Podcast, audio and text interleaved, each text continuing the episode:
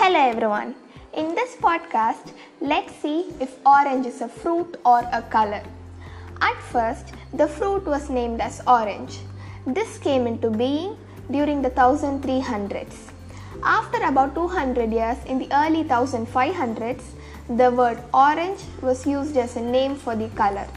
English speakers didn't have any name for the color until the fruit orange was widely available in the market and used by the people.